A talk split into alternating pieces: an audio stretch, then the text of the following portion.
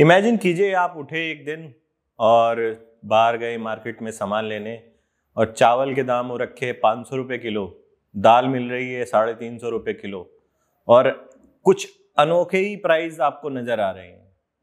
ये मैं कोई मनगढ़ंत किस्सा नहीं सुना रहा हूँ। ये एक्चुअली में ऐसा होता है बाकी कंट्रीज़ में और इस टाइम हो रहा है श्रीलंका में। पहले टर्की में हो चुका है ग्रीस में हो चुका है और भी कई जगह हो चुका है। इन्फ्लेशन ऐसी अनकंट्रोलेबल हो जाती है कि दाम जो है आसमान के आप पार हो जाते हैं, आसमान के भी। और ऐसा हमारी कंट्री में हमने अभी तक नहीं देखा है। और इसका क्या रीज़न है? और क्यों ऐसा होता है कुछ कंट्रीज़ में कि इस तरह से दाम बढ़ जाते हैं? इमेजिन कीजिए लोकल लोगों की कितनी बुरी हालत हो जाती होगी ऐसे माहौल में। इसी चीज़ को आज एनालाइज करेंगे, एक केस स्टडी करेंगे श्रीलंका की इकोनॉमी के ऊपर कि वहाँ पे आजकल ऐसा क्यों हो रहा है, क्या अंडरलाइंग रीजंस हैं, कौन लोग इसके लिए जिम्मेदार हैं। तो बने रहिए एंड तक इस वीडियो में और अगर आपने अभी तक सब्सक्राइब नहीं किया चैनल को तो सब्सक्राइब करिए और लाइक शेयर एंड कमेंट जय हिंद।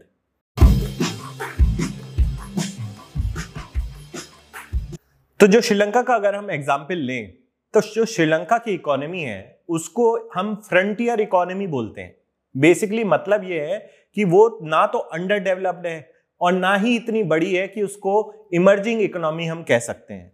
तो ऐसी फ्रंटियर इकोनॉमी में कुछ स्पेशलाइज सेक्टर होते हैं जिनके ऊपर उनकी जो इकोनॉमी डिपेंड करती है।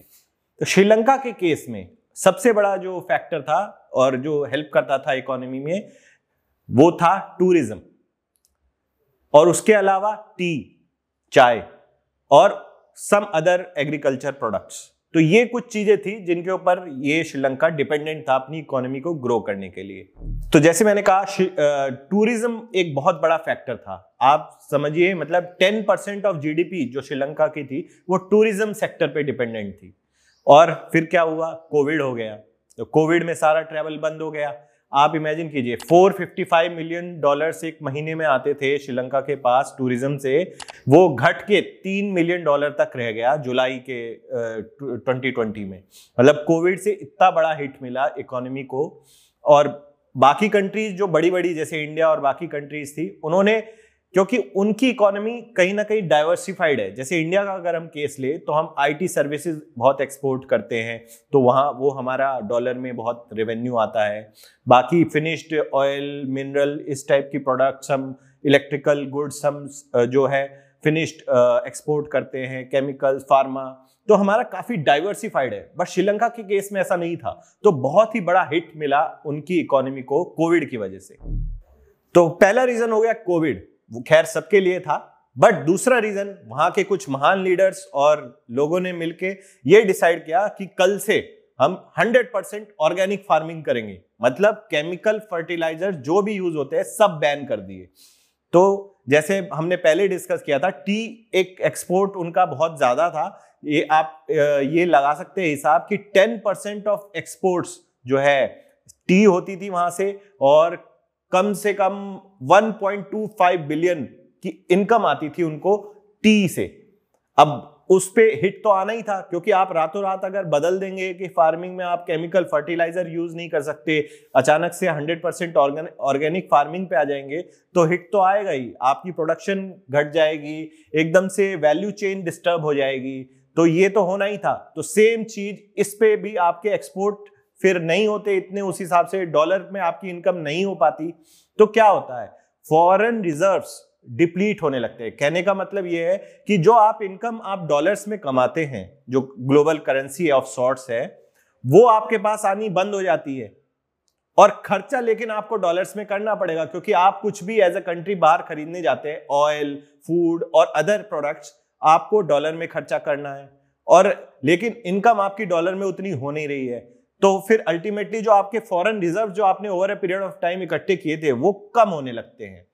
और जब वो कम होने लगते हैं तो आप अपनी अदर ऑब्लिगेशन जैसे आपने अगर लोन लिया हुआ है एज ए कंट्री जैसे बहुत ऐसी छोटी कंट्रीज़ बहुत ज़्यादा लोन ले लेते हैं चाइना से है इंडिया से है और बाकी अदर कंट्रीज़ से भी है तो वो लोन रिपे करना मुश्किल हो जाता है, क्योंकि वो लोन रिपे जो करना है, वो भी आपको डॉलर्स में करना है। तो फिर जब इंस्टॉलमेंट ड्यू होती है, जैसे हमारी ईएमआई ड्यू होती है, जब इंस्टॉलमेंट ड्यू होती है तो वो देनी मुश्किल हो जाती है डॉलर्स में।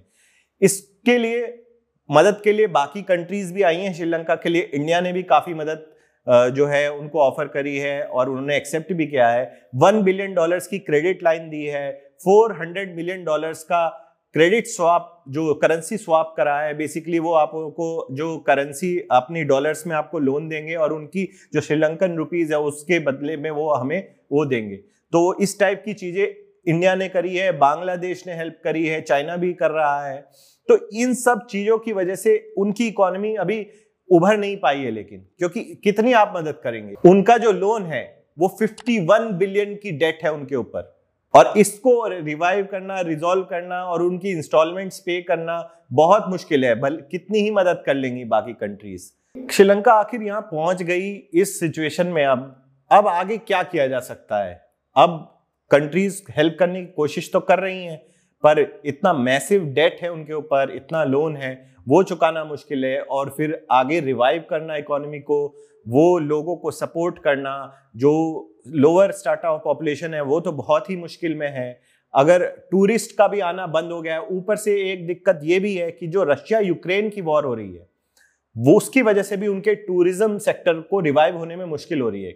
रीजन क्या है कि जो 25 परसेंट ऑफ़ टूरिस्ट आए थे जनवरी, फरवरी में, अभी 2022 में, वो 25 percent of those tourist were from Russia Ukraine region से। अब वो आना भी बंद हो गए हैं। तो रिवाइव होने की बहुत ही मुश्किलें हो रही हैं श्रीलंका को। उनके कैबिनेट ने रिजाइन कर दिया है। प्रेसिडेंट अभी बने हुए हैं प्राइम मिनिस्टर बने हुए हैं। पर लोग उनके खिलाफ बहुत ही ज़्यादा प्रोटेस्ट कर रहे हैं। कर्फ्यू लगा हुआ है, फिर भी उतर के ज़मीन पर प्रोटेस्ट कर रहे हैं लोग क्योंकि परेशान है। आखिर जाए कहाँ? इतना महँगा हो गया है सब कुछ। आम ज़िंदगी, दूध खाने की चीज़ें इतनी महँगी हो गई हैं कि लोग उनको अफोर्ड नहीं कर पा रहे हैं। और मतलब गाड़ियाँ चलनी बंद हो गई हैं, लोग वापस अपना घोड़ा गाड़ी है बुलक कार्ट इनके ऊपर आ गए हैं। बहुत ही बुरा हाल है। अब इससे उभरने के लिए अगर जो बाकी कंट्रीज़ के केस में, जैसे ग्रीस के केस में हुआ था आईएमएफ बेल आउट करता है। इंटरनेशनल मॉनेटरी फंड जो है सॉर्ट ऑफ़ एक वर्ल्ड का बैंक टाइप आप समझ सकते हैं, वो बेल आउट करता है ऐसी कंट्रीज़ को। पर वो ऐसे नहीं करता है कि आपने कर दी गलती और आप उसको आके उस हम बस आपसे लोन ले सकते हैं और आप आगे उसको ठीक कर देंगे। ऐसा नहीं होता। आईएमएफ अपनी कंडीशंस रखता है। जो हमारे इंडिया के केस में भी जब 92 में हमने इकोनॉमिक रिफॉर्म्स किए थे, उस टाइप की चीज़ हमारे केस में भी हुई थी। और यहाँ पे भी वो चीज़ें हो सकती हैं। सबसे पहली कंडीशन आईएमएफ की रहती है कि आप अपनी स्पेंडिंग एज अ गवर्नमेंट कम कीजिए। जो आप ये सोशलिस्ट वेलफेयर स्कीम्स चलाते हैं जो फ्री में आप इलेक्शन जीतने के लिए लोगों को सामान दे देते हैं, उनका खर्चा कहाँ से आता है? आप टैक्स पेयर्स की मनी और जो आपके एक्सपोर्ट रेवेन्यू है, उनसे आप यूटिलाइज करके उस पर खर्चा करते हैं। और उनका रिटर्न तो आता नहीं है तो उनको आप बंद कीजिए। जो लॉस मेकिंग पब्लिक इंटरप्राइजेज होती हैं। जैसे हमारे केस में जैसे पब्लिक इंटरप्राइजेज हैं, जैसे एयर इंडिया का भी हमने प्राइवेटाइजेशन किया है। सेम वहाँ पे भी जो पब्लिक इंटरप्राइजेज जो बहुत ही ज़्यादा लॉस मेकिंग है, उनको प्राइवेटाइज करें। और भी ज़्यादा सेंट्रल बैंक जो वहाँ का है, उसको पावर्स दी जाए कि वो अपनी इकोनॉमी को कंट्रोल में रख सके। फॉरेन रिज़र्व पे अपना कंट्रोल अच्छी तरह निभा सके। ये नहीं हो कि पॉलिटिकल इंटरफेरेंस और जो करप्शन वहाँ पे है ऐसा इकोनॉमीज में जो हमारी इमर्जिंग और इस टाइप की छोटी इकोनॉमी करप्शन बहुत ज़्यादा होता है। तो वहाँ से जो दिक्कतें आती हैं सेंट्रल बैंक अपनी पावर्स को इनेक्ट नहीं कर पाता ढंग से। वो सारी कंडीशंस अगर आईएमएफ देखता है फुलफिल हो रही हैं तो वो उन ऐसी कंट्रीज़ की मदद करता है। अब इससे हमें सीखने को क्या मिलता है? कि हमारे कंट्री में भले ही ऐसी कंडीशन अभी तक नहीं हुई है, लेकिन आते ऐसी कंडीशन ज़्यादा देर नहीं लगती। इंडिया के केस में सबसे अच्छी बात है कि हमारे जो एक्सपोर्ट्स हैं, वो डाइवर्सिफाइड हैं। हम किसी एक पर्टिकुलर सेक्टर पे ज़्यादा डिपेंडेंट नहीं है। और जैसे जैसे इलेक्ट्रिफिकेशन ऑफ़ व्हीकल्स और बाकी चीज़ों में इलेक्ट्रिसिटी की यूज़ होगी और ऑयल पे डिपेंडेंस हमारा कम होगा तो हमारा इम्पोर्ट बिल भी बहुत कम हो जाएगा इन फ्यूचर तो ये चीज़ हमारे फेवर में काम करती है। जो चीज़ हमारे फेवर में काम नहीं करती है, वो again same problems socialist welfare schemes जो चलती रहती हैं कि आप इलेक्शन जीतने के लिए ये बांट दो, वो बांट दो, लोग इनको इतना सपोर्ट करते हैं कि अरे हमें इतना पैसा मिल जाएगा या इतनी स्कीम मिल जाएगी। लेकिन वो ये नहीं सोचते लॉन्ग टर्म में वो बहुत ज़्यादा हार्मफुल है। ये सारी चीज़ें हमारे खिलाफ वर्क कर सकती है। तो इस चीज़ के लिए हमें जागरूक रहना पड़ेगा। ये अच्छी बात है, हमारे फॉरेन रिजर्व्स भी काफ़ी स्टेबल कंडीशन में है। मोर देन 500 बिलियन के हमारे फॉरेन रिजर्व्स हैं। आरबीआई हमारी पावर्स इनेक्ट जो करता है, वो सही अच्छा चेक रखता है। अभी तक तो सही चलता है सब।